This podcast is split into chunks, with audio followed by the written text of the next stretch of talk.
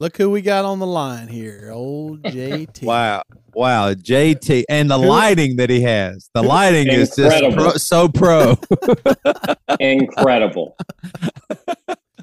All I see is a silhouette. We just saw JT. When was it? Not a week ago. I know, less than a week ago. Oh, just a We saw him on Saturday. show. Was it Sunday? House. And much better lighting there. Yeah. Oh, Now that was a What- fine establishment, JT. That was a That really fine was. establishment. Well, thank in you. S- Thank Sidney, you very much. Ohio. What's the name of the coffee shop? Tell the tell the listeners at home. Well, if you're asking me and my wife, it's Green Haas. If you're asking the rest of Middle America, it's Greenhouse. Okay. So it's Green Haas, a little bit like a uh, a German vibe. Like In the, the, Bau- uh, the Bauhaus movement, art movement. You got it. Yeah. You got it. Used to be married to an artist, so I know a little bit about that. Didn't like go well. JT, how about for the front man of a band doing as much press as you do? How many podcasts is it? And, you know, why doesn't everybody, including you, have a good podcast set up? It's a very good question. Very, very good question. I do have a great podcast set up over at Hawthorne Heights headquarters. Unfortunately, I'm at JT where you Woodruff go to do serious business. Yes, When something really Um, matters, that's where you go. 100%. now, a- as we all know through our various conversations, I am not a professional podcaster like you freaks are. Yeah, Mhm. we're very pro. I'm actually a professional touring musician. yes, you are. Yes, you are. That's a good Shot. point. Shots Very fired. true. That is a really Shots good point. fired. Yeah. We've we've each uh, you know found our, our true niche, I guess. it turns out yours is We tried that touring whole band. We tried that whole touring band thing. It It, didn't didn't, really it just out didn't for us. stick. It's you know we're push and pull with that, but this you You can know- count on. You know the bedroom, Yep. the mic. You know have the have the camera. You know do your set. Yeah, exactly. you got the control. I like that. Yeah. Well, when uh, you know, there was a point with the when Bad Christian got big, and we were making good sponsor money. Especially there was some particular run there where it was just it was really amazing, Insane. and we were making more money to to do this than play a Emery show, and you didn't have to literally travel. Like Yeah, I we, don't we make I don't more a blame you. week in ad revenue than we would have made if Emery played a headlining show. We make Yeah. more for one week of ad reads, which shows you that Emery's guarantee is pretty low, but but relative in the terms, our guarantee is pretty low. But it's still to get any guarantee, you have to get a whole band, all their equipment to a city Mhm. just to get less money than we get to get on Skype and talk with no plan for an hour and a half and then get that to not travel. So you can see why that formed somewhat of a rut. Can Yeah. you can you imagine a least efficient business plan than touring? No, it's the least efficient, No. and a podcast episode and Save Me Undies ads is the most efficient. They're 100 very extreme. 100%. Can you uh, can you imagine an actual a lifestyle choice that would have you be at home away from home 24 hours a day where best case scenario you perform 1 hour a day Mhm. and don't get paid for 23 of the hours that you were officially away from home Right. Right. And that you have to cover all of your own expenses. Can you think of a right. worse No, it's. I think it's worse than you're making It's out to see because it's, design. it's it's basically an illegal profession too, from a lot of practical standpoints. Uh, You think it's like it's frowned upon in every way because there's many days where we play a show that we also would have exceeded the limit that they allow truckers to drive in a day and load and unload a truck, which we also do every day. Definitely. Like so, that's a whole job that is a hard job, and they have limits on how hard you can push those people, and it looks something like eight hours of driving. But we Yes, might drive twelve hours and unload the truck, load the truck, and then do the thing we came there to do when, Yeah. after that. So I pretty always grueling. joke that uh, that all bands until you get to a certain level, like in arenas and stuff like that, we're all basically long haul truckers Yes. masquer- masquerading as loaders. Right. Loading. Yeah. So- somehow getting paid some sort of guarantee for the one hour performance. I think we should all factor in the load time, Yeah. the right. drive It's like time, Right. all of that stuff. We, let's Do you- start doing that in our balance budgets when the promoters start coming to us for the merch rate and they start coming to us for like, for, uh, you know, whittling down our expenses and renting the same barricade to us for the last 20 years we start you- saying, "Well, we're gonna we're gonna factor in. We got you know this. It was 450 miles this time, so we're gonna have to chop was- that right. off." I mean, if you factor in all those elements, and and also that you're splitting the money with four or five Yeah. other guys, we're talking we're we're get, we're down to minimum wage here. We're oh, like you're below it's fifteen dollars an hour. And, and and y'all didn't even There's, mention there's, that, that there's almost Devin with his with the glass half full talking minimum wage. We're not even close to that. and y'all ain't even talking. There's always one wild card that's going to screw everything up. oh, You know what I mean? Like, and and every- ten. Yeah. yeah. I mean, Matt was talking about our podcast, how amazing it was doing, and then a pastor destroyed it. It was, and it was, oh, uh, so, so, so, JT, let's talk about some of your former members. it's easy to get Wait, was it all your former? Were all It's your former easy. members?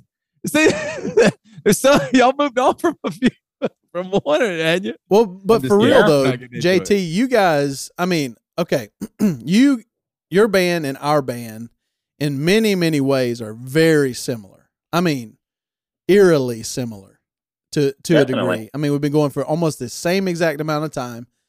I mean, we've been, uh, you know, our albums came out first a few months from each other, and we've toured together. I mean, I don't even know at this point how many times we've been on a tour together. It's been a lot It's an infinite But- loop that I'm proud of. it feels like it. But it's crazy because you guys, similar to us, you managed to get through the valleys. You try you, you kind of overcame any obstacles that got in your way and you just keep Yep. pushing forward and you're making stuff happen that's really cool. And I, we don't have to go fully into the fest yet, but I mean, Is for Lovers Fest was just incredible last year. And you guys are expanding all that. I mean, that's really something. I mean, people look at us a lot of times and with uh, Matt and Toby with the Bad Christian podcast, they're like, oh, you guys are so resourceful and you have all these cool ideas and you keep expanding. In a way, we do. And we have too many ideas a lot of times. So, um, but you guys are very similar as you have a printing company. I mean, you and your wife own a coffee house and you guys have this whole festival thing. So, I mean, it's really cool to see that, that there is bands like you that that have managed to maintain in a similar fashion that we have and, and are super cool to be around and, and to work with in those avenues. You know what I mean? Sorry, I'm not trying to blow smoke. I'm just, you know, I'll take all the all the good smoke. I can get, baby.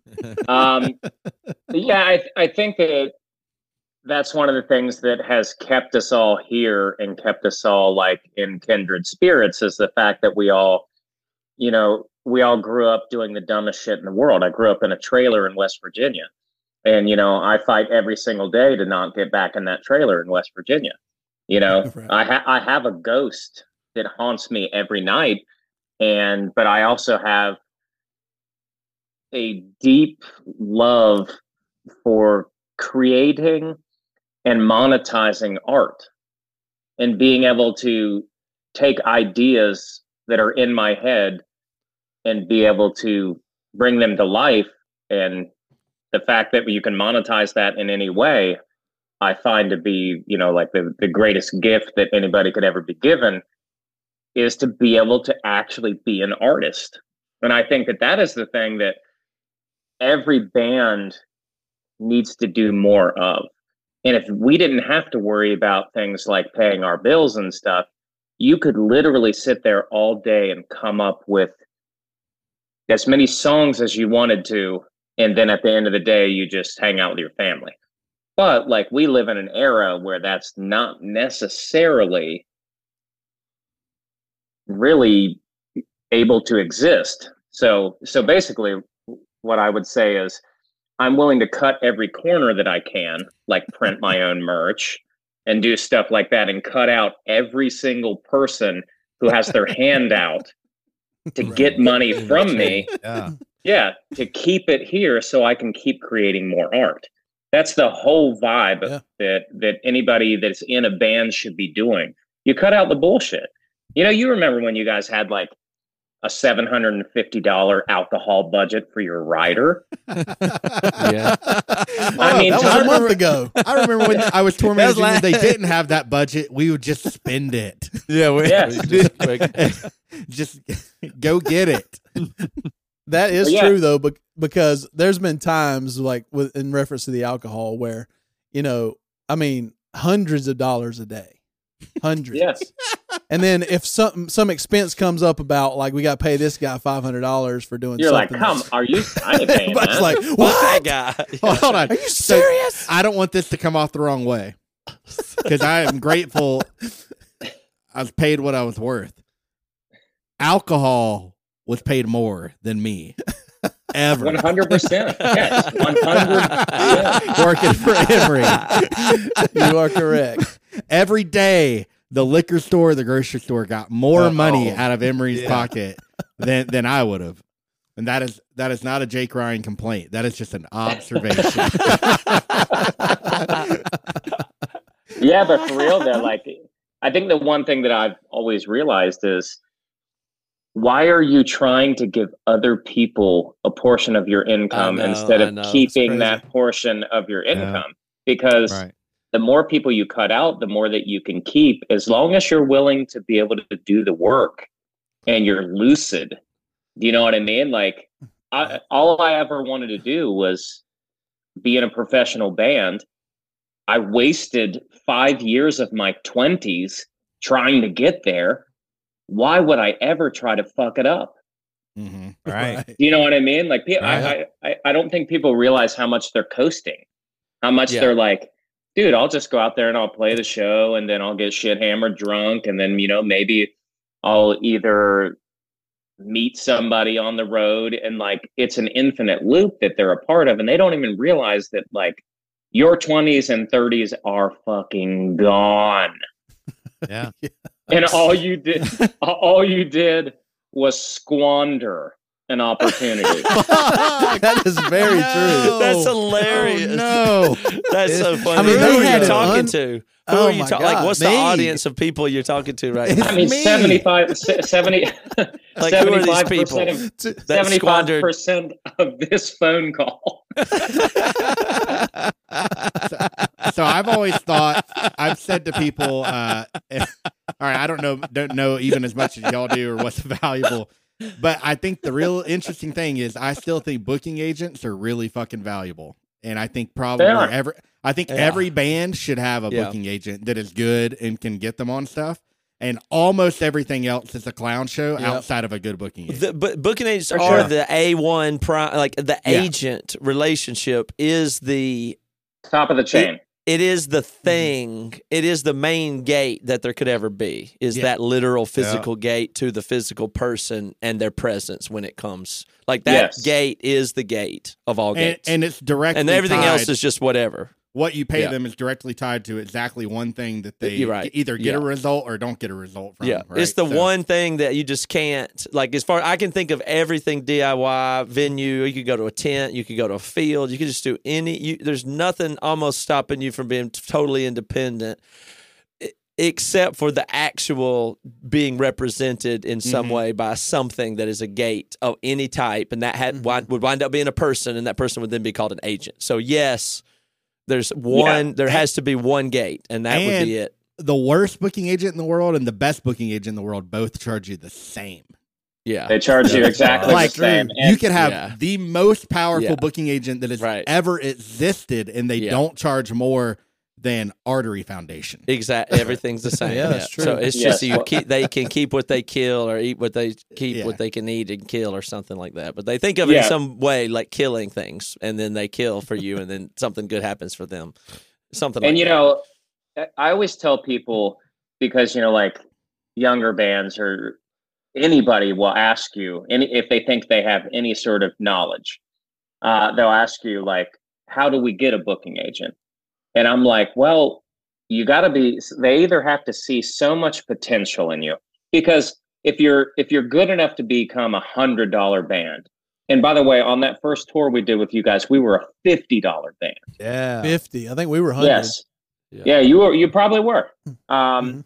So those bands, like, if they didn't see, I think this is going to grow, and I think this is going to grow fast, and I'm willing to take this ride with this band. If they don't see the future for you, you, I was literally making my booking agent five dollars a show.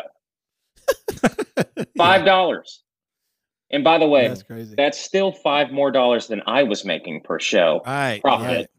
But you have to look at it that way. So unless you're turning into, you know, like a massive artist, that 10% of a million dollars is a hundred thousand dollars. That seems pretty sick. So Taylor Swift is crushing. But almost every band that people have heard of are like right probably right around a five hundred dollar band. Mhm. And that's fifty dollars a show. That's still nothing. And that's Mhm. considered successful in this business. Yeah. You know what I mean? So like like that is the guy that that I talk to the most and and we share an agent. So we know a lot about the ins and outs of the same person, but I Yeah. talk to our agent Ben every single day. And the reason that I do that is because I know that that is where most of my income is coming and I want to know when it's happening and I want to know how frequently it's happening and I'm the one who's pitching ideas nonstop. And I'm probably super aggressive and super annoying to Ben. but but I don't if I don't shove and push and claw and hammer him, Yeah. Uh-huh. he's got other bands to work for too. Yep. So I'm like, Yeah. look, this is what we need. You were the guy that's supposed to go get it. So go get it. And really that really that's how it is for lovers started. Yeah. it started hilarious. because it started because I was like, look, we're not getting enough for who we are. You need to go out there and find something. You need to I don't know who you don't know, but go know somebody. Yeah. yeah, You know I yeah, mean? No. Because this- yeah. You tell him. You better go know Literally, this is- somebody. literally this is all about relationships. You know what I mean? I'm tired of tell calling my friends. You told Yeah. the agent. Let me see if I understand. You told the booking agent, "This is all about relationships. Get out there and know people, fool." No, Know people. some people. You told him I it's was- all about the relationships. I wish Hey, I was so- in JT's band. That would Yeah. be that's just somebody like Oh. that driving the ship. Oh my goodness. Dude, Hell get your ass out there and you know somebody. Get- be- Cold call AFI. I want to be on tour with them. Cold call Jimmy World. Cold Right. call my Right. favorite bands. But anyway, really, it was like, dude, how many times can we not play Riot Fest or Coachella or whatever it is? How many times can Right. we not get those festivals? So why don't we just do it ourselves? That's the Yeah. Mm-hmm. next level of DIY is being like, you know what? We don't need your offer every six years. Right. Right. You know what I mean? Yeah. Let's create this and let's help all of our friends out who also don't get those offers. Or if they do get them, they get them every six years, every four Right. years. Do you know what I mean? So like it's it's like, waiting on somebody to grant you permission for what the value that that is there is actually there. Like I- Yes. it's like it sounds arrogant, but if you just understand that there are in every city, there's a certain demand that is simply floating there to be met of any given band that is known in every city because it's distributed. So there's a certain dollar amount waiting to rain upon us if we can get to Cincinnati and allow that Every rain to, to like whatever it is. if we can just get there, it can happen. You don't need the the granters of opportunity to create some opportunity because the value is already there. It's just a matter of organizing, doing a little bit of organizing. Yeah. And like I I just view the entire music industry that way. I have It's no inefficient. idea inefficient. I have no idea why bands have no idea what publishing means. I don't know why bands don't know that the most powerful part of their of their That should be easy to understand why because if their masters. because it's the one thing where they passed an actual law to protect people so that you could be sure that it exactly doesn't work because then Yes. it becomes so obscured and perverted it's insane and the complicated so that the whole industry depends on you not being able to understand it Can you imagine that's giving why you don't understand it Yes, get, can it's you imagine written by the people who are most highest intention is for you not to understand it one hundred percent? That is Imagine written in the incentive so imagine giving up your 20s and 30s and not knowing how to get paid for your songwriting. that Imagine nobody giving- knows how Yes, nobody imagine knows how. giving up your 20s and 30s and not knowing that owning your masters is the most important mm-hmm. thing in Yes. your musical creation. yeah Imagine giving up your 20s and 30s Yeah. and having no idea Yep. what releasing and recording recorded music actually is and giving everybody else the power over the songs that you wrote that everybody loves. Imagine doing that and trading it for beer on a rider. Did it. yeah Did it. You make it sound bad. No, but I'm like- just kidding. But hold on though. Whenever you're 20 years old, I was 20 years old when we got a record deal. Like you don't feel like there's a chance to even do it without getting the label to help you and like, all right, we're gonna in, in that time. But that was sure. a lie. But nobody knew I- it. well, now, now people are was learning it? it. But But It was, was. it? Would we have gotten Yes. on tour with Emery if we had told Tooth and Nail to go pound sand? they don't have to pound sand, they just don't get to hmm. own your masters. Well, sure, but we had a lawyer. Our lawyer didn't tell us to negotiate a licensing deal.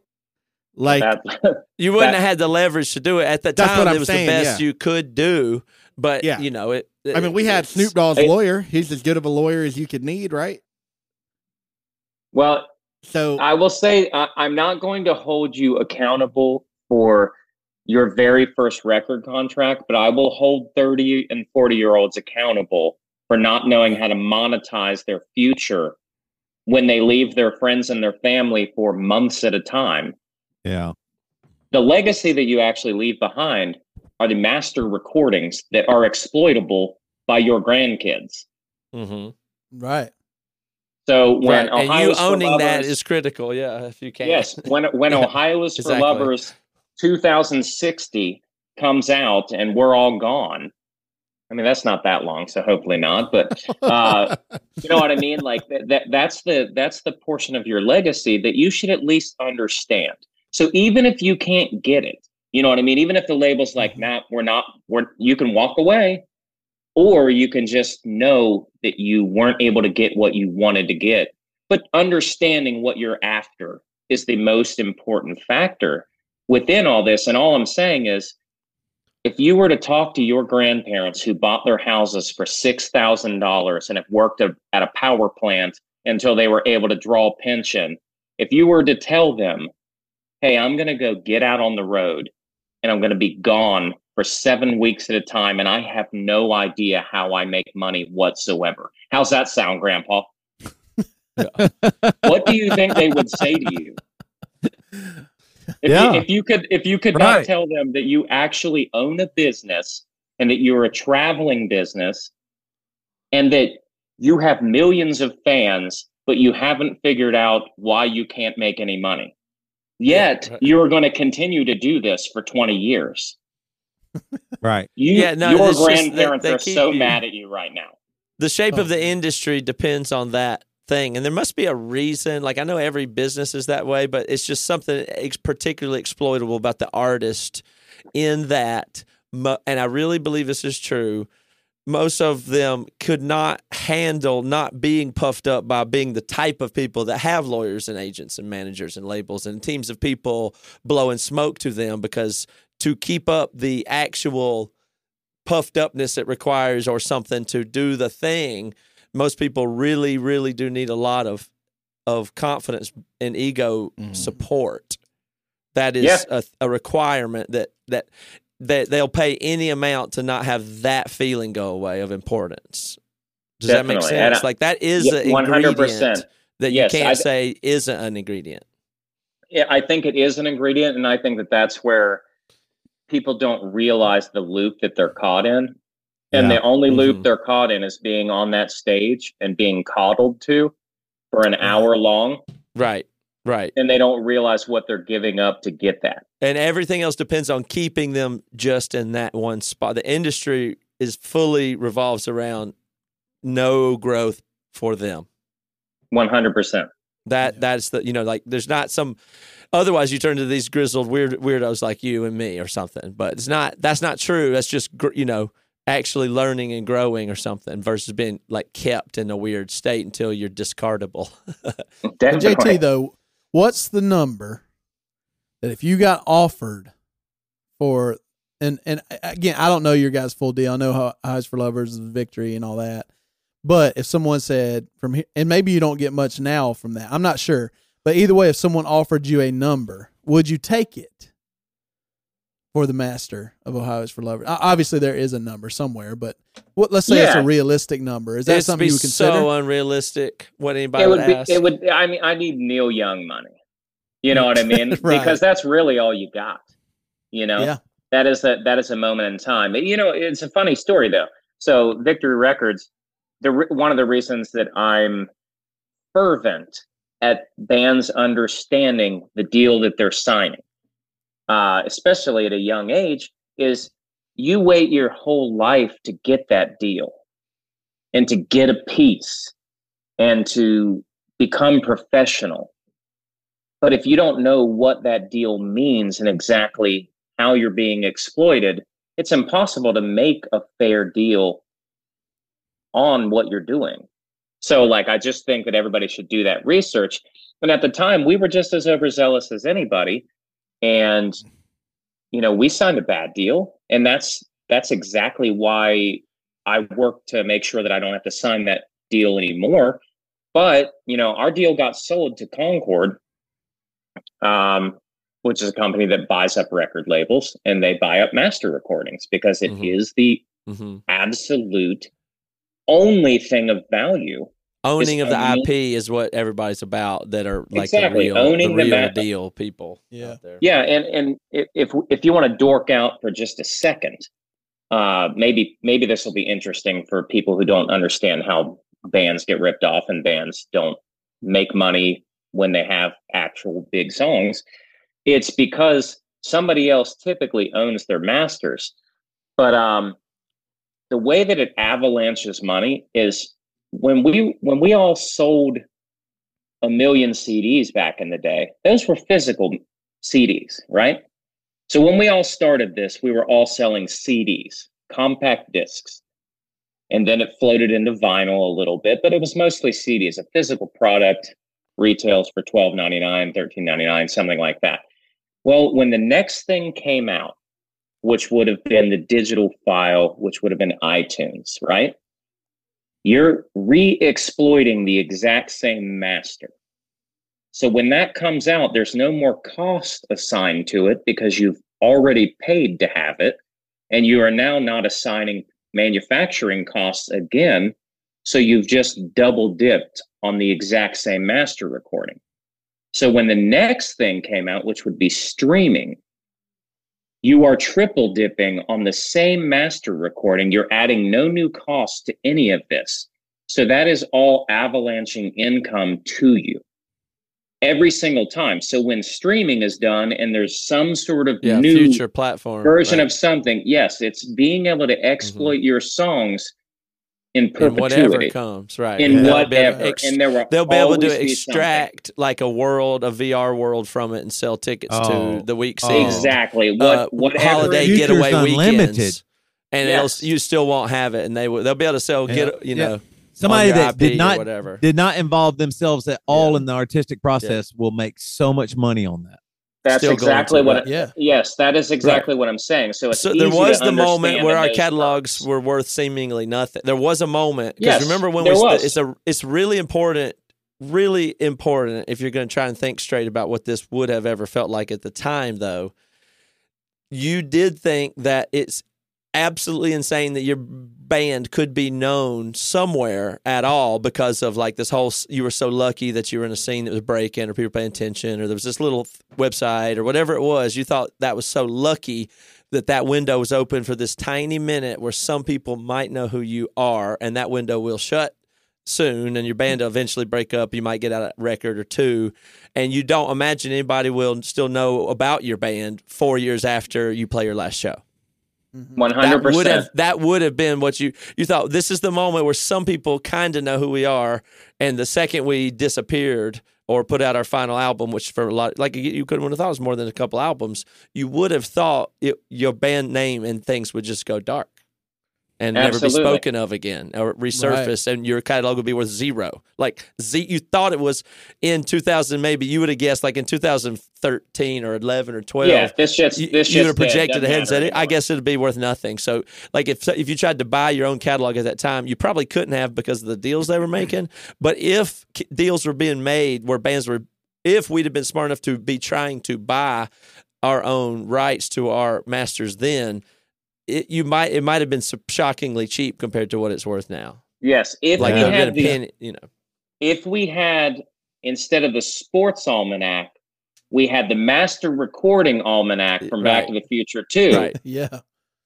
We could have all went back and we could have bought the masters to very popular things that we knew would Yes. stream great. Can you imagine Oh, going yeah. back Yeah. Now and being like, "Hey, yeah. Speculate on seems- that. Yeah. I know it seems crazy, but there's going to be an ocean spray commercial. We're going to want that Fleetwood Mac song." Yeah. Right. Yeah. Seriously, right. one You of the one of the top so much money that way. Yes, one of the top 20 songs full stream 2 years ago was that Fleetwood Mac song and it was because of a viral TikTok or a viral Instagram post of a guy riding a longboard drinking ocean spray cranberry while listening to Fleetwood Mac. Yeah. And that is exactly what I'm talking about. So that's a re-exploitation of your master recording that has already been paid for in 1973. So Yeah. out of nowhere, you have no idea that Walls could get popular next year because some popular TikTok person could just play that song Yep. and every single person on their channel is like, whoa, what is that? Right. And it That's crazy. and you check your Yeah. heat map and you can tell exactly where that came from. Spreads like wildfire. Your streaming goes up 15,000%. And there is a brand new catalog for walls. And that is exactly why your master is so important because you can constantly Yeah, and we wouldn't participate if that does happen to us. We will not participate in any way with such a windfall. Yes. and that is Yeah. the We'll most frustrating part. Actually, we the- would get a percentage of it. We do get a percentage, but uh, You would it's get the a small percentage. but Yeah, still. right, right, right. But you know what I mean? Like, and that's the Yeah. most, that's the, that's the reason that I think that young artists, because young artists have more power today than we ever had. You will not find a young artist that has any amount of heat to their name right now that will sign a non-licensing deal. yeah, there's they no, don't even- what, no, they would, no nobody in would hell. ever think about it. Yeah, like Yes, even you- like yeah, remember that time when there was 360 deals? It was like, oh, the label's gonna do One all this stuff. yeah. I mean, this Yeah. is the opposite of that. There's no artist anywhere that would do anything other than let a label participate for a period of time for a percentage. That There is the go. only thing artists do these days. If that shows you Yep. the power Th- balance. those 360 deals are insane. I was just listening to uh, Logan Paul podcast. Had Rob Dyrdek on, who's insane. He he was talking about Uh, yeah, well, yes, exactly. Ohio native, and uh, he was talking about uh, how much he's doing. Uh, the uh, ridiculousness is insane. I'm not getting into it, but he said he got offered a 360 deal, and it was like it, it might have been like a hundred million dollars or something like that, right? And he was like, "Wait a minute, they're offering You own 100 everything? If they're Nope. if they're offering me a hundred million dollars, that must mean I'm worth a whole Yeah. lot of money. You know what I mean? Like like Mr. Yeah. Beast. right. Somebody Like offered him a billion dollars Yeah, for his no. IP, Don't, and he's like, "Wait, hold on. don't even think about it. If you're offering me that, think- You're thinking you're gonna 10x this at least. yeah. So what? Why am I it. giving you? th- And you're right. Like uh, it, you said this earlier, JT, and it really uh, just, you were talking about how, it, you said it was almost like it was the greatest gift to monetize your art. So many artists, so many band dudes, uh, you know, all, get caught up in I want to be cred, I want to be real, I want to be all this stuff. Monetizing your art is not a sin. It is not bad. It is not evil. It is taking care of the art that you created. It is And- the most and we punk didn't know rock that. thing Yeah. that you could ever do. Of course it is. the most punk rock thing you could ever do is own your own fucking music. That's the most punk thing that you can ever do is to monetize the things that you create so the man can't. That is Right. the most punk thing. And you know what? Hell yeah. Nobody wants to say this. And this is a very timely thing to say because they just released a new song today. Lars was fucking right.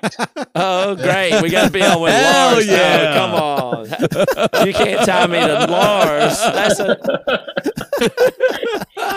JT, man, you're getting me pumped up over here. You're like an Nah. emo motivational speaker. yeah. What's the Yeah, bridge? I'm What's the bridge here? Because Lars is on the hook for being anti-sharing, which in I'm Yes. so pro-sharing. It's not even funny though. I think free Well- replication is the is the mandate. You know. Yeah, I, I'm not actually saying Lars is right, but he was right about the intellectual property being the most important Yes, part of that. your art.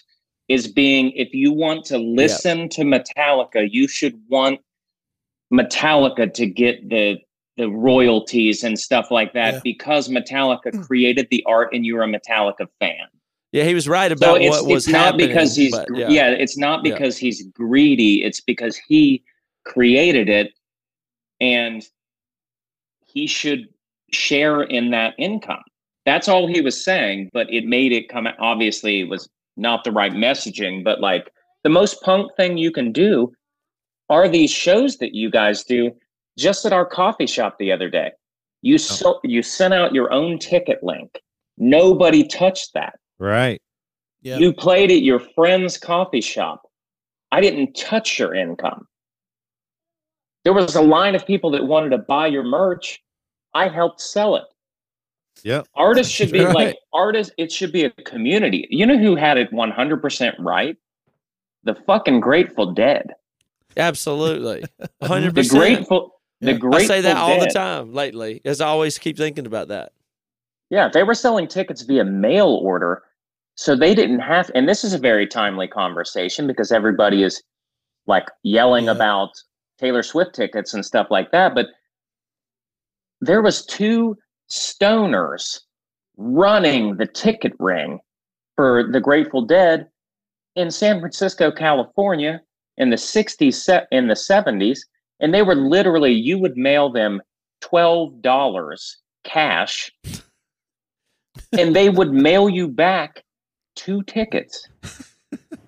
and the band would get 100% of it. And the band hired the two guys, he hired staff in order Right. to cut the entire ticket company out and to hold all of that power. So they were able to negotiate their touring deals with the venues and say, hey, we don't need you for anything. We're just going to rent your venue. Right. How we punk is just need that? a room. We just need Yeah. a room. Yeah. Dude, Unless your friend has a room, or you Yep. have a tent. Right. So what? Who, who cares? Because what's the most important thing here? The exploitable IP and the master, which Emery owns. People are coming to my coffee shop to watch Emery play Emery songs. And we're They're here not to coming. and we're yeah, here to not coming to exploit them, right? Yes. Am I hearing you right? What do we? Who we exploit? You take every We- dollar you you have the shop. from every right. Okay. No, but the but but the people get to give money directly to the artist. They buy- they buy great. They get to buy a coffee from JT's Yeah. place, and then they Yeah. get to support Emery. And instead Right. of Ticketmaster fees that you don't understand even what that is. Yeah, because don't it even- does. you don't even know you, why. is it because you need them because you know you need a trusted intermediary between us and you? Right. Yeah, every You worried about the ticket fraud that you know the bands do? Yeah, everybody's everybody needs a gatekeeper for some reason. Yeah, right. Band ticket fraud. Do you know how Yeah. all the bands do the ticket fraud? So you need a Right. trusted, you know, You can't trust a intermediary. band. right. can't Like well, you couldn't bank. trust us. Trust them. It- That's it's why you really need the, funny. the bank. That's why I like the bank so much. They they you do you know when your kids uh, want candy, like they have there's candy around and you have it for them, you say, but they say, but I just want to hold it. They I'm not going to eat it. yeah. I just want to hold it. That's what the bank is. It's just that energy. Like it's Yeah. your money. It's yours. FDIC. Look, but I have a tie on, and I, I'm just going to hold the money. If it goes bad, then yeah, we won't have it. But anyway, it's your money, but I'm just going to hold it. I have a tie. We give away suckers. We're you need us to hold your money. That's like what that's what ticket the the, tr- the trust they s- you got to trust Yeah. somebody. You can't just it's be be- giving a and that's band why your bands money. feel that way, man. Bands have Yeah. been indoctrinated from the banks, so they're like, "Hey, Oh, we're just yeah. going to hold your masters. yeah, we Right. just We're just going to hold them and send them Yeah. out to everybody. That- You don't have to worry. We don't want you to worry Yeah. about that. You just get out there and you make your hundred dollars a day, split among six members by Emery in 2004, and uh, you know everybody will be good. You know, if you could do 300, 400 shows a year, that would be helpful. Um, Sure. Meanwhile, we'll just take these masters in perpetuity. And Mhm. when any new format comes out, we'll be cool. yeah, because you wouldn't understand when the new format comes out. You'll need us to you know. Oh, there's no money there. Yeah. You know, one, one of the that. things that, Eh. that we got told, uh, I'm sure you guys remember this when when we were super annoying after that tour and you saw our name everywhere. And you saw ringtones being sold of a song you had Yeah. to hear for six weeks. And there's a like a, a frog on the commercial and it's like ohio's for lovers. Hey uh, we've been noticing a lot of commercials on mtv featuring ohio's for lovers. How is that accounted in our royalties? Oh you don't get paid for this. Oh okay cool get it. Got it Yeah. you know it's like how are oh, you even supposed to like handle that you know what i mean like so Yeah. that's just one small example that not owning your master recording we missed out on ringtone money something that is Yeah. is doesn't even exist anymore you can put your ringtone on however you want on your iphone there was a point in time where that was an exploitable asset Yeah.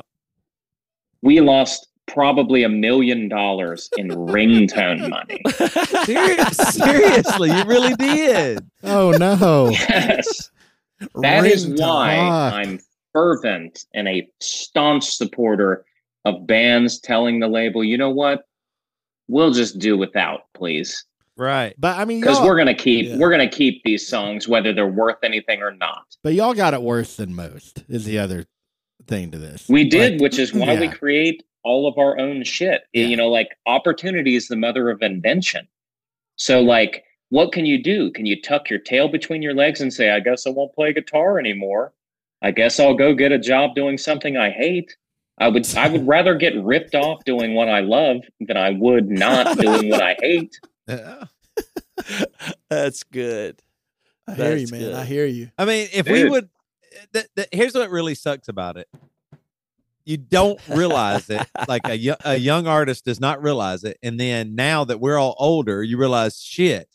If we just had the masters for like our first two albums, just those, like, I mean, it would mean so much financially to us now, which is Oh, what man. every fucking other person does with like, oh yeah, stocks or anything they invest their time and money in. They They go, one day not- this is going to pay it. off, but we don't get a payoff. We invested in That- what we do not get.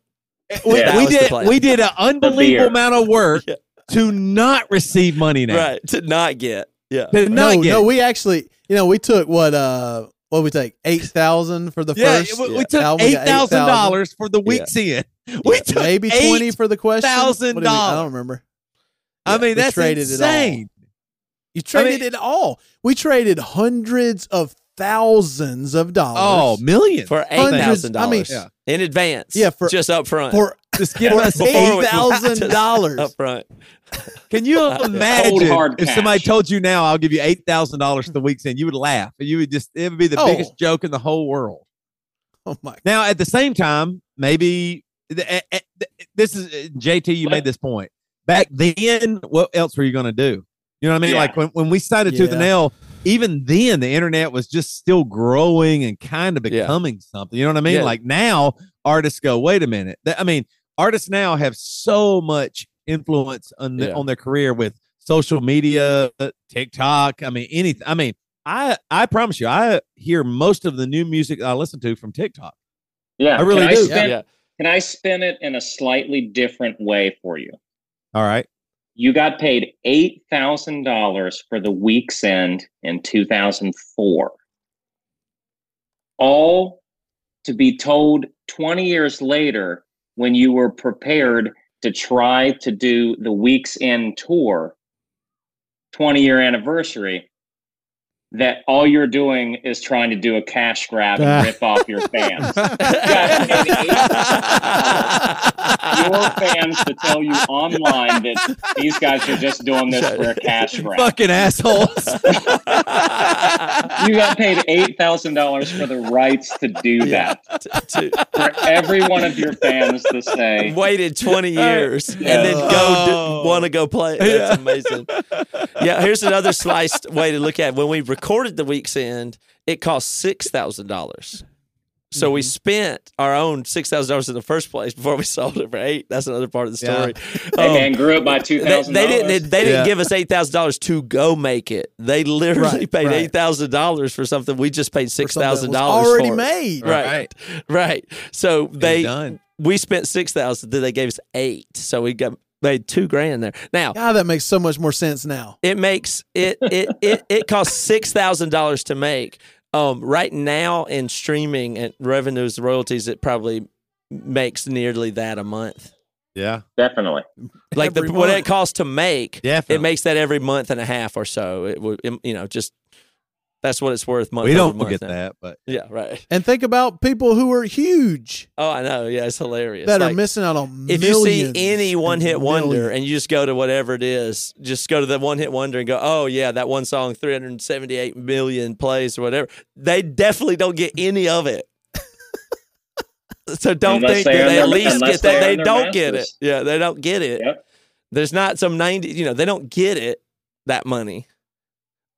You know, most likely. It's No. like, well, you see it, go, oh, good for them. They they wound up getting them, you know, 500 million plays. But they don't get probably get anything. Yes. Still, even if it Yeah. blows You- up now, they will just maybe get into a the better office. show. You walked it. You walked into Tooth and Nail's office and said, "We paid six thousand dollars for this. We will take two thousand dollars in profit, and you can have our twenties and For- thirties. You can have it rest forever. uh, But Tooth and Nail doesn't have it either. They, but to to gain their own independence, had to give the Yeah. back catalog back to their because they got in. They did the same. They leveraged themselves up in the same way with EMI and Capitol Records and all that. So they made a deal above them that they went. You know, same same situation. Like that's And just now the we have to ask. Now we have to ask permission to m- make something that we made into a new product. Like we have to ask permission to make a vinyl of an album of songs that we created 20 years ago. because it's not. Yeah, we have to ask else. permission. from the person who actually owns it. We made it and we're asking permission to Yeah. use what we made. Isn't that crazy? Yeah. It's absolutely crazy. I mean, we we had to pay a, a very high vinyl price just to get permission to make them. Yeah, and, and we we just we just did that with In Shallow Seas We Sail Yeah. vinyl, and it sold out immediately, and we had to ask permission, right? Yeah. and pay Yeah. Whatever. You- ten, you fifteen, basically what- Unreal amount of money dollars to- yes. to- ba- basically, give what some you to our did was fans. licensed your own music. Yes. Yeah, Right. And You- promoted it you- for them. Right. Yes, you licensed your own music to exploit your own master for songs that you wrote, all because you love your fans, and now your fans are going to tell you that you're trying to cash grab on the Weak's End in one year. that is what is going to happen. It's really will- sad to see y'all cash grabbing like that, actually. Yep. It's just kind I of will- cringe. I will be saving the Cringe. tweets. yeah. It's just, you oh know. my gosh. That is so funny. and y'all had it. I mean, that's what's so wild to me is when I think about Victory Records. if it, I mean, the roster on Victory is bar none, maybe the greatest roster of. I mean, it rivals major labels for sure. Like, I mean, Of that, the that roster, of, the, of the genre for sure. and if it, if Victory would have just treated the bands even half decent, it would have, it would have probably still been around. I mean, what, what the legacy that could have happened, the money that for could sure. have been I made. think that you would have. I think you would have also had more acts. I Yes. think that Yeah. I think bands would have continued to sign there, and he would have had. You know, it wouldn't have stopped basically at a day to remember. I think Right. that you hmm. would have had another. You know, you could use a lot of different. You know, maybe I Prevail goes there, or maybe Motionless in White goes there. You know, maybe Fearless doesn't get these bands. Maybe they go to Victory Right. because of Mhm. that. But Right. you know there there became a time period where like the word was out and like Yeah. no but no no top tier bands were going there or anything and they weren't able to break new bands because of that um you know Does that mean there was It's- something it's- really there in the talent from Tony? I, this is a, a complicated question. See if you can make sense out of it. But he both must have had talent in something and also was maybe not the cutthroat nature of it or the toxicity also maybe part of what made it good in some way that if he was some nice guy it wouldn't have i mean how do you un- untangle that complicated? And he's talented at something right? Yeah for sure. What's i his mean I, I think that what's that guy's gift that he could have been on top if I think his? I, I think his gift is is he's a tenacious negotiator. He's a tenacious promoter. He he wants to win at everything he does. That's the It's like a driving boxing promoter type of character. Yeah, kind kind of. I think that it's kind of like, well, if if this band leaves, I I will do whatever I have to do to break the next one to prove that it was me and not you. I think Does there's he a have some ear or musical sense, or is it just all hype reading and like culture stuff? Is he mu- is he I- music? Does he have taste? I have no idea because there's so many more misses than hits, but that's just how anything is. You know what I mean? Like, mm. like you you can say bef- because this is all everything that we're judging it on is kind of pre-internet. It's very dawn stages of like musical promotion on the internet. You know what I mean? So like, it's not like you can't just look up a website and go, hey, you know, there's this band called Emery that's popping in Seattle. I need to check them out. Now, you you would have one little tiny spike and every label would know about it immediately.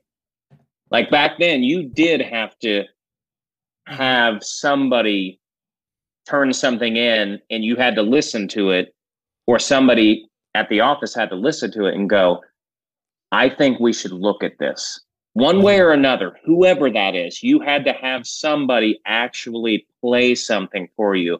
And everybody had to be like, this is sick. We need to look and see if there's any fire here. Need a Yeah, because you didn't know. You had to be going on the sound to some degree. It had to be leading it because you had to Yes. be getting out in front of. Uh, there wasn't like trends you could already read. No. Because I when we- remember when that when came in, got 'cause it- they, you could get signed by just having like MySpace views. At some point, you're like, wait a second, but nobody knows if you're good. It doesn't matter. You, you know, like they started to get perverted at, at It that yeah, point. yeah, it did. But back Yeah. then, like what people don't realize, and one of the coolest things about the scene that we were all in is that there was no map to Screamo success at that point. We were just all happened to sound like this because we all listened to a lot of different bands. So we all listen, like some of us listen to pop punk bands, some of us listen to hardcore bands, some of us listen to metal bands, and like a couple of us blended that together and then people started to morph that sound from what we were all doing you know when we when we all came out in our scene you basically only had thursday the used hmm story of the year Finch, Finch was there. Finch right? was there Taking but back Sunday. a little bit a little bit yeah taking back sunday was there but like and all those bands kind of sound drastically different but they do have an aggressive element and a melodic element to it but before everything was very uh, separated. You know what I mean? It was like if metal bands and hardcore bands toured together, pop punk bands and rock bands toured together, but there was no like soft emo type thing mixed with screaming, mixed with like there just wasn't a whole lot of that happening. Mhm. You could say, yeah, well, in my town there was one, but nobody knew about them because the internet wasn't what it was. So there wasn't it wasn't a breeding ground or anything Yeah. like that, you know. And the Christian scene was entirely separate from the secular scene because of distribution, basically. You know what I mean? Like Yeah. now there was a lot of blend. Like now you don't think of like any of these bands really is that different. You know, nobody thinks of Underoath in one way or another. They just think of it's Underoath. Nobody thinks about stuff like that. But back then it was it was an uphill battle for us to be accepted by people who were truly like youth group listeners. And then it was tough for you guys to be accepted by people that thought that maybe you were a little too Jesus-y. You know what I mean? Like there there was a time period where that was kind of an uphill swim for all of us. And then out of nowhere, it was like, nah, we just like stuff that is like heart on your sleeve, passionate, screaming, flailing around on stage. Like if you're doing that and you're passionate about what you're singing about, we're in. There was a point where the scene just became, I don't care what you're singing about. If you believe in it, I believe in it.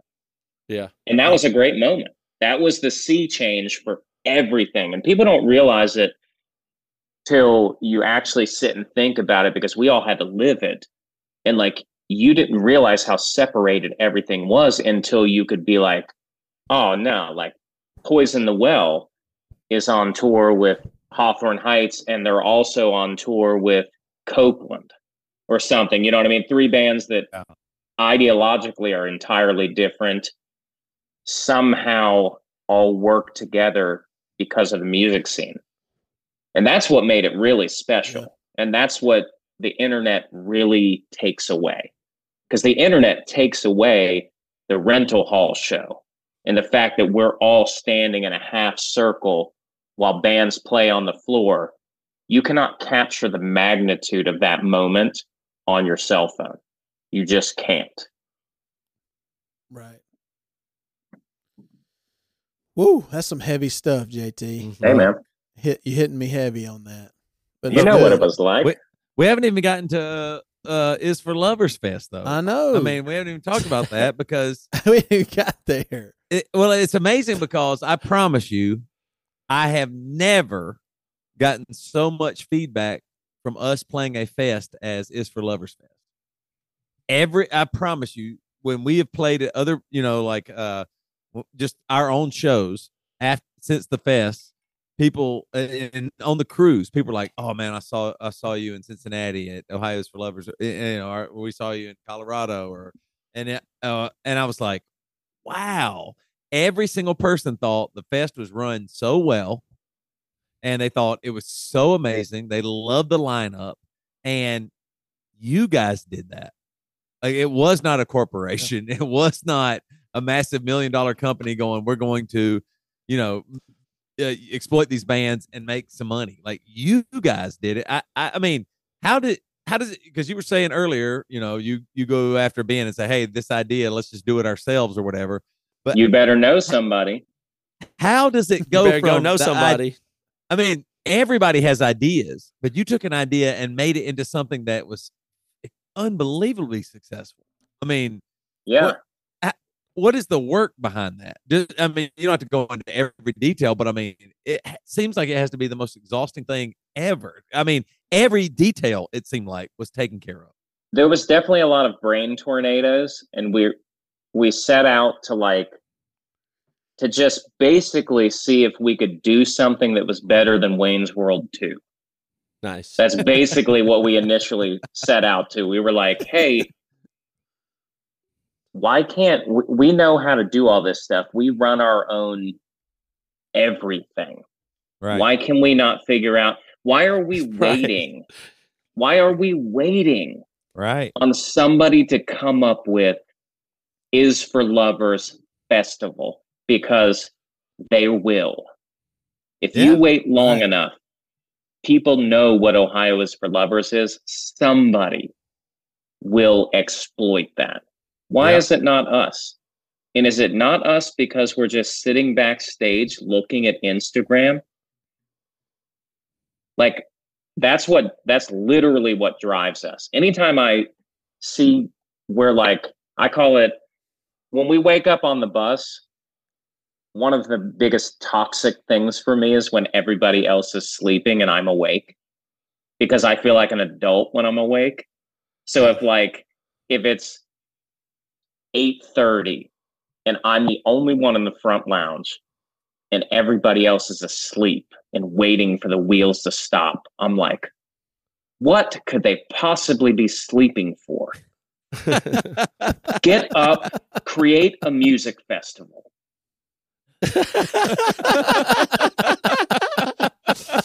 But literally it, it's like moments like that it's like like i said you know you you we've all donate our donated our 20s and 30s Yeah.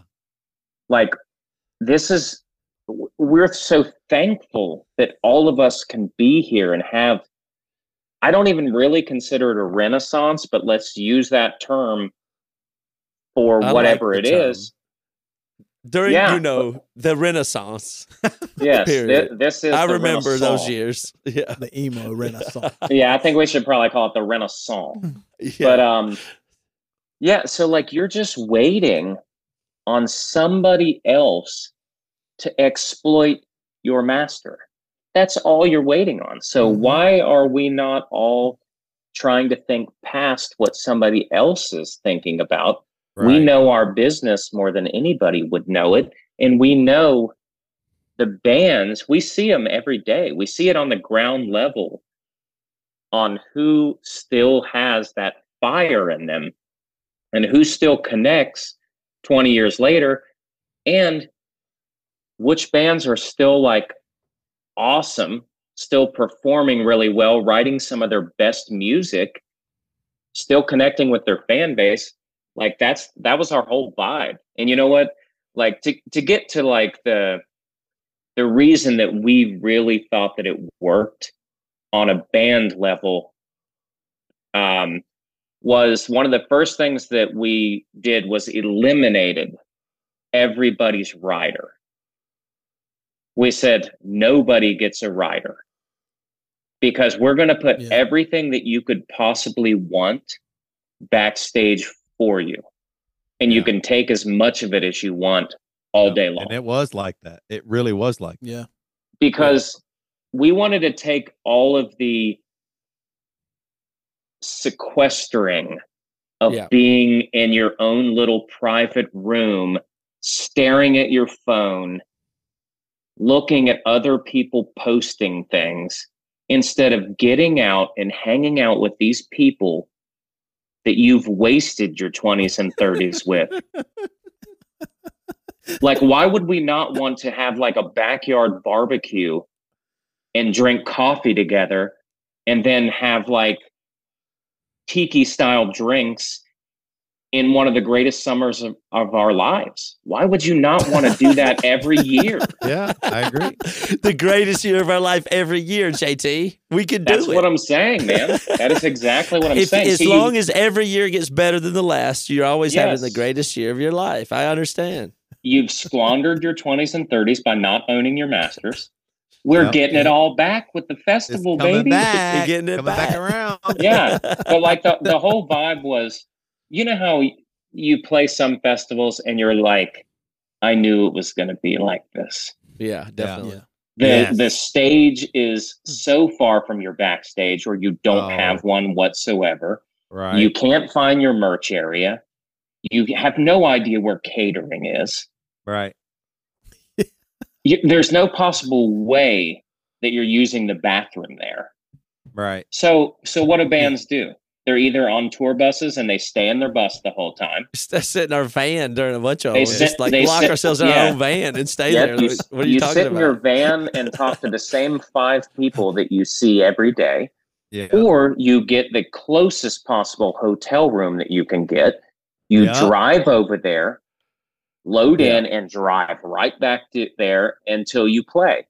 And we wanted to eliminate all that by giving everybody a day that was not wasting their time, that made you actually want to go watch your friends play again Yeah. and to go have a ha- sit side stage with a beer at a great venue and just watch Yeah. the- and the everybody do mushrooms like the Grateful Dead. So you psychedelics everywhere, just like you, you- say. year two we're going to crank it up Yeah. so Yeah. we're going to get into psychedelia then Well, that's All what I want to say. Year year two is going to be awesome because I mean, year one went. So year one was a, a success, right?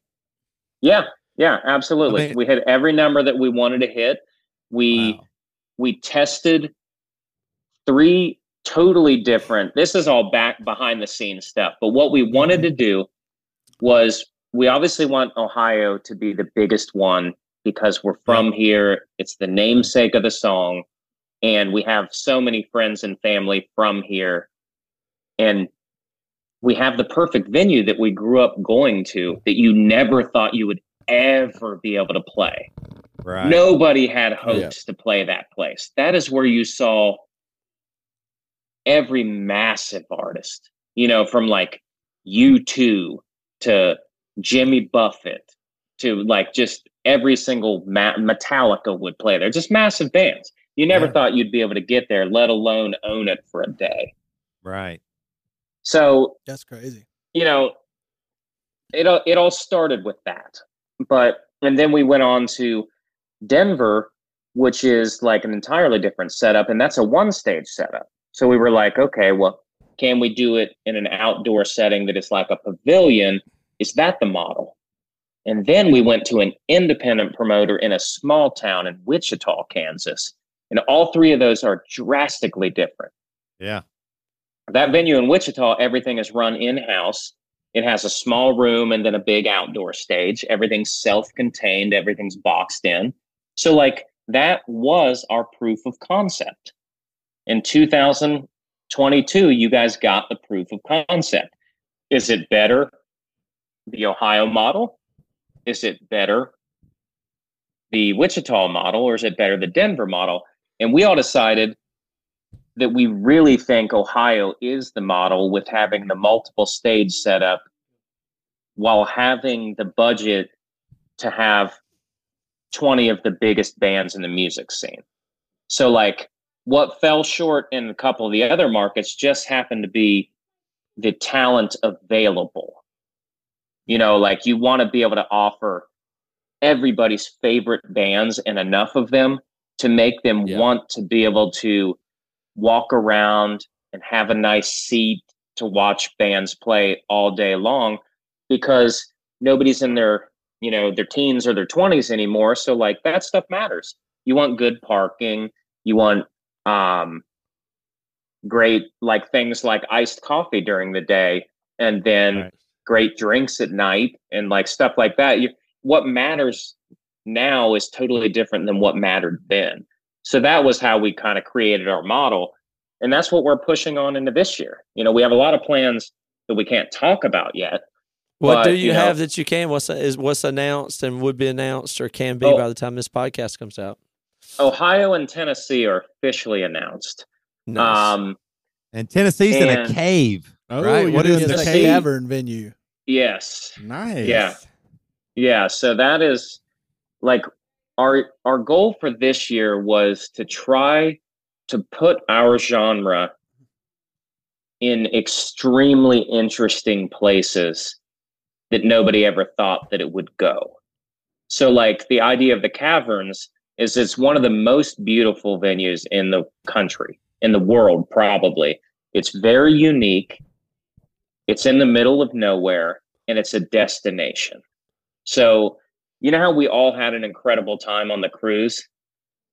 That really lit a fire under me when we were hanging out in the spa, like you do with your friends, your emo 20 year reunion friends. Right. Um, Yeah. And we're sitting there and and I'm just like my brain doesn't stop when I'm inspired. So I'm sitting there like just calculating all these ideas and Wait, is when, when your brain's most inspired is when you're sitting with me shirtless in the spa?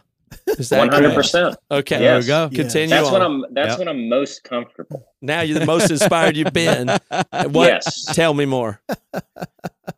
So we're th- sitting there thinking, and we're on an emo cruise with all of our friends again, and we're like, what is what's kind of missing from this that you could do that is not this but have the same vibe?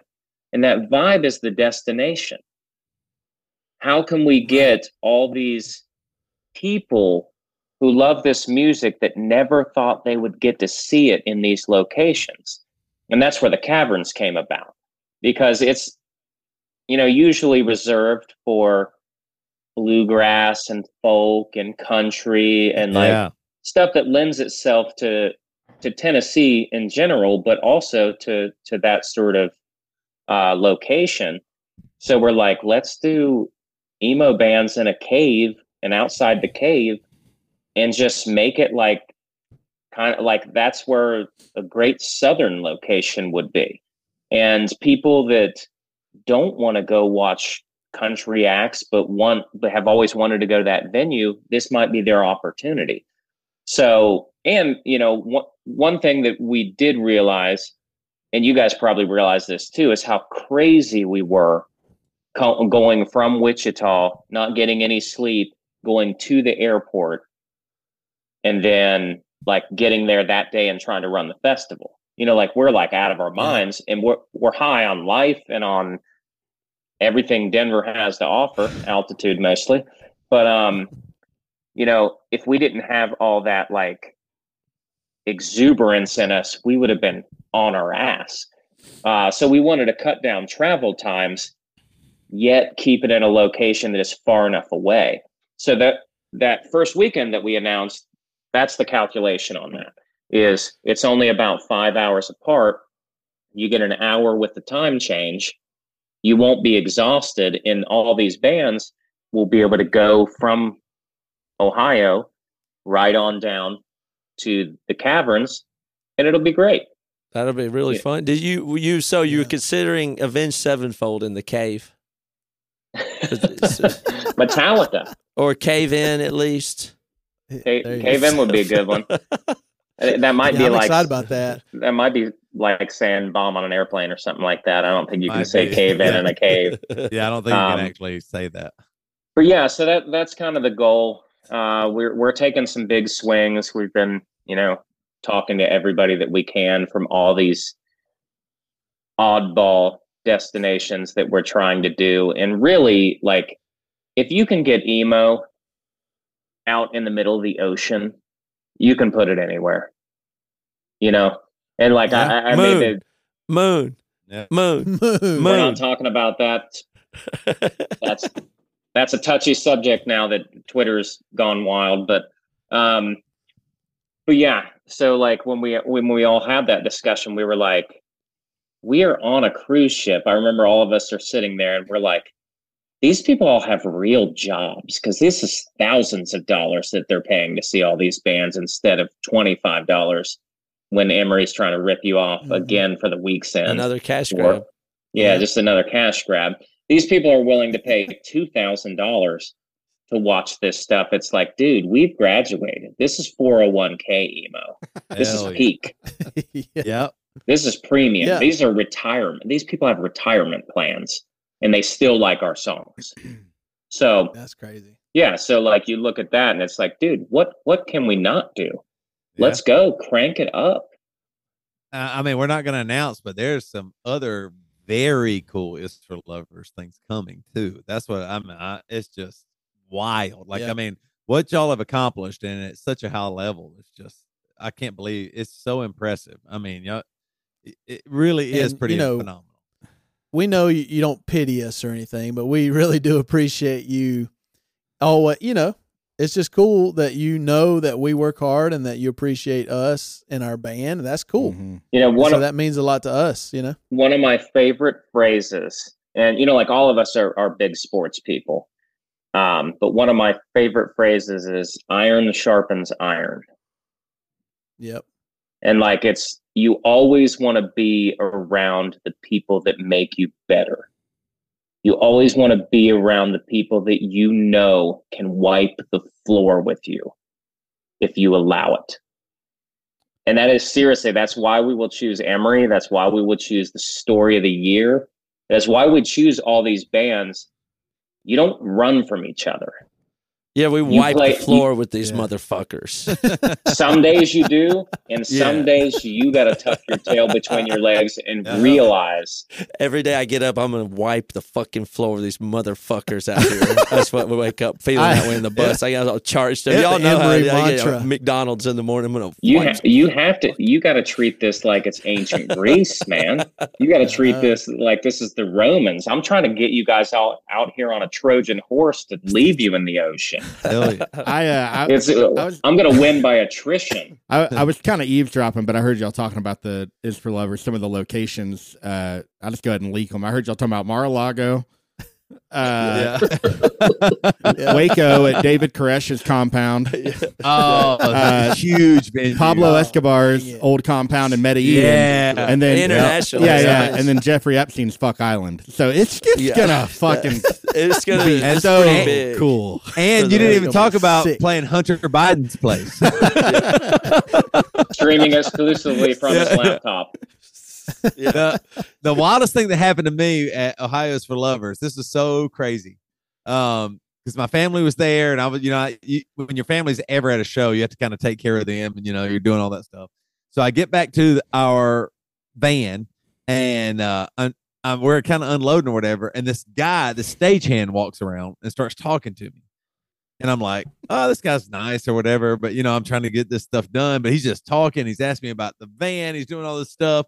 And I'm like, man, this guy's really talking. I, I mean, he, I, I, I, I thought he was coming to like help me carry gear to the to the stage or whatever. And then uh, JT and Mark walk up and they talk for, to me for a second and they look at the stage and they go, can, can we get a pic with you?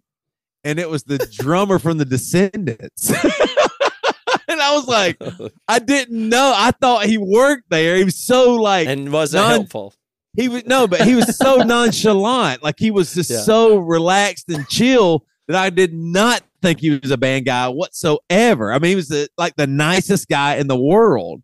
And he took a picture. He's probably what fifty five or Oh something. yeah, at Yeah, least. probably. You know what I mean? I, I just, you know, I, I mean, we grew up in South That's Carolina with Dave Matthews and Hootie and the Blowfish. I didn't know who the hell the Descendents were, and he couldn't have been nicer and better and cooler.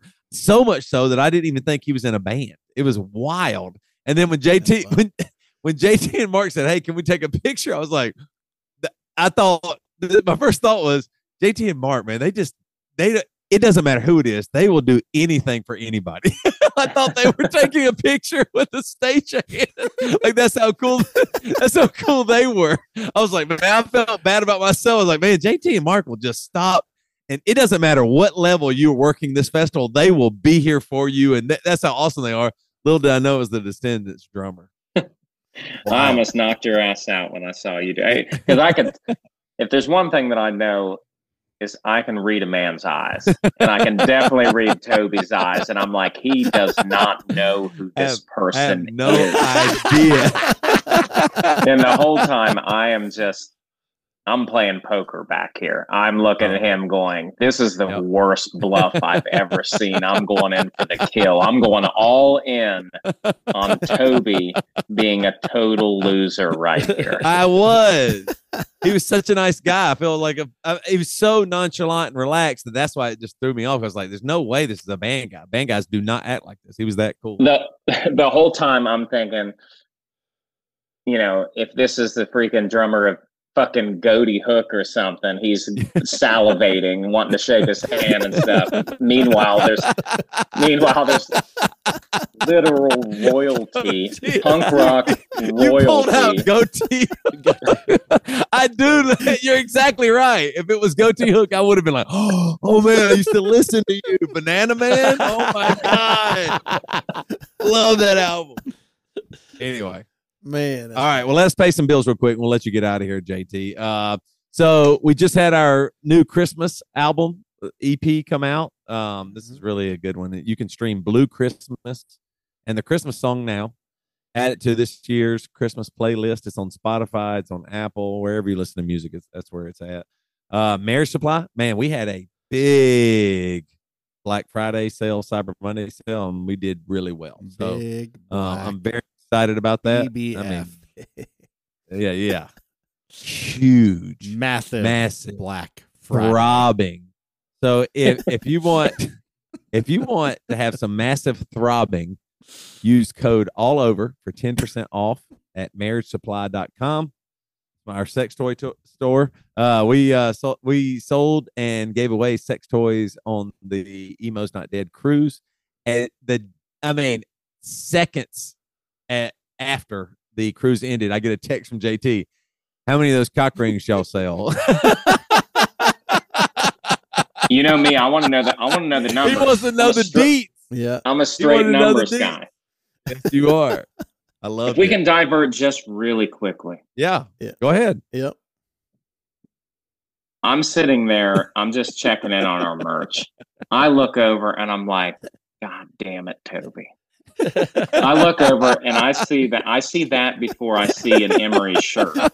First of all, I see that, and then I'm thinking about it over the next four days, and I'm thinking, I keep going and checking on our merch every day. I keep seeing less and less Yeah. cock rings in there. Yep. So I'm sitting there thinking, there are people buying these and using them on this ship that I'm on. Hell yes. I just thought it was pretty genius. Pretty awesome. I thought it was appreciate nice. That's funny. I appreciate that. Thank you very much. Yeah. Um, also join Emeryland. You get uh just a shitload of music from Emery. Um, a ton. But our catalog. You get you get so much stuff and new stuff like uh Christmas songs. We just did a, a covers EP that just Emeryland got. It is awesome. Uh, you get my email, which has been a little MIA because we've been doing so much, but it, it you will get it. It's called the goods email. Well, you Um, know, one other thing you get too. what else? Toby? Other than sorry, going back to the music a little bit, you get our video specials. Oh yeah, that we did Mhm. that are really good. And also, by the time this podcast comes out, we will have done another one. Fuck. Isn't that crazy? Yeah. It won't be out. We will have done yet another one. in Emeryland. Not but out. It It will won't be be out, but- there. yeah. It will be there. It'll before we can't it's tell what it is. Can we tell folks what it is, or we we hiding that for a bit? Ah, you know, I don't know, Matt. No, I'm not. Not until JT announces the full Yeah. lineup of Mar-a-Lago. f- Eh. Full line. Em- Emery live at Chernobyl. It's gonna Is be huge. It's gonna be huge. um, also, you get your name read on this podcast, and uh, as always, we ask all the folks that the names that we read uh, to send in something special. And this week, they sent in names of babies that they they think are the worst names ever for babies. Okay, So this is this is kind of cool. So uh, I got the name. All right, go ahead and read it, Devin. Blaine Wright. did you know this is a name people call their baby Bacardi? Nice. I like. Really? Worst, Blaine Wright said he no, it, but he doesn't like it. No, it's a bad name. I Oh, think. it's these, a these are bad- bad names for babies, not cool. I, well, I ma- think I, I think I disagree with Blaine. well, maybe it is okay. I this could well. be good or bad names. It's up dealer's choice, whatever, or uh, yeah, up up to the list. Bacardi sounds like a high class, rich kid, It Yep. definitely does. but but a cool one. Yep. You know what I okay, mean? so maybe it's a good Like name. cool. Yeah. At least born on first base. Yeah. Yes. Okay. a name like Bacardi. Um, Nick Keller. Adolf. Yeah, that's Adolf. tough. That's tough. That's a tough Adolf. one. That's not a good one. That's, That's the a a permanent one. permanent banishment on that one. Yeah, that one I don't think you can do anymore, especially in one. There better be one on this especially list in one thinking of. country, I wouldn't name your kid Adolf. There's one country that I would stay away Yeah. from that name. It might be multiple countries. I think that's a Probably. universal so. ban. It might be, but especially one. Um, Jennifer McMillan. Your Majesty. J E R Majesty. Your Majesty. Nice. Yep. Your Majesty. Yep. Never heard it. Robert Poole. D'Artagnan. That's a good one. it could be That's- good. D'Artagnan. This, That's- yeah, Robert didn't like it. No. That sounds like a GI Joe like That your parents Like- go to Renaissance festivals. Yeah. Yeah. So- It's definitely a Ren Fair situation. That sounds like there should there. I mean, if you if there would have been one more kid, it probably would have been D'Artagnan Carter. That's what Dave always calls him. Used Yeah. to always call himself Yeah. D'Artagnan. D'Artagnan. All right, last one. Matt Belford. This one's a tough one. Nevaeh. Y'all know that one? oh my I've heard gosh, dude. It- that one's That's so popular and it's heaven backwards. And I Yes. think Oh, that the that's lead singer, annoying. I'm pretty sure the lead singer of POD was his Sonny. I think him and his wife created that. They said heaven Oh, wow. backwards. I think they're the ones that created that, and it's super popular. Wild. I draw, I'm drawing the line there. I'm reading uh, Adolfo. I will give a pass to the Goaty Hook drummer, though. Adolfo is still common in Spanish and Portuguese cultures. It's not stigmatized. Stigmatized In Adolf- their in their cultures. Adolfo, they, they don't look at it the same. Kind of similar. It's like the a swastika is still normal in what Yeah. culture is that? Like India or something like that. It's like they Oh. don't associate it with. Anyway. Okay. I'm certain if if he could have had one more kid, there would have been a jihad Lunsford.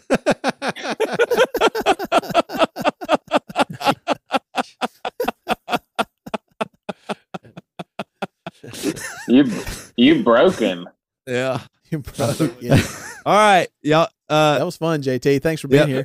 Yeah, join of course. Emeryland. You can go listen to part two right now.